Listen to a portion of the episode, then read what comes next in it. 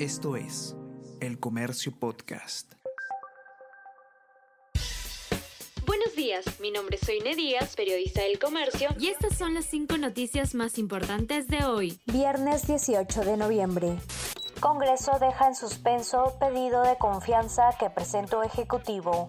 Mesa directiva remarcó que evalúa trámite por seguir tras solicitud. El gobierno busca derogar ley que regula la convocatoria a referéndum. Torres dijo que se dará por rehusada la cuestión si ésta se considera improcedente o inadmisible. Expertos replican que no cabe negación fáctica.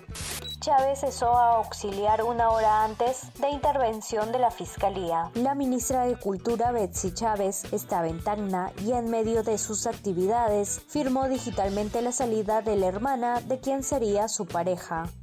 Gloria compra Soprole en Chile por unos 641 millones de dólares. Gloria se hará de casi 30% del mercado lácteo en el país sureño. Asimismo, apunta a ser uno de los grupos más grandes de América Latina se han reportado 205 casos de violación sexual en colegios en lo que va del año. Según el portal CICB del Minedu, desde inicios de este año hasta el 31 de octubre se han reportado más de 1.800 casos de violencia sexual en centros educativos. Estos reportes, además de violación sexual, incluyen acoso sexual, hostigamiento sexual, tocamientos indebidos y violencia con fines sexuales a través de medios tecnológicos.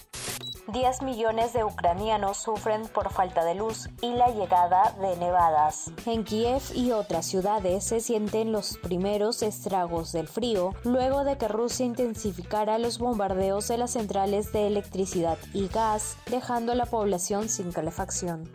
Esto es El Comercio Podcast.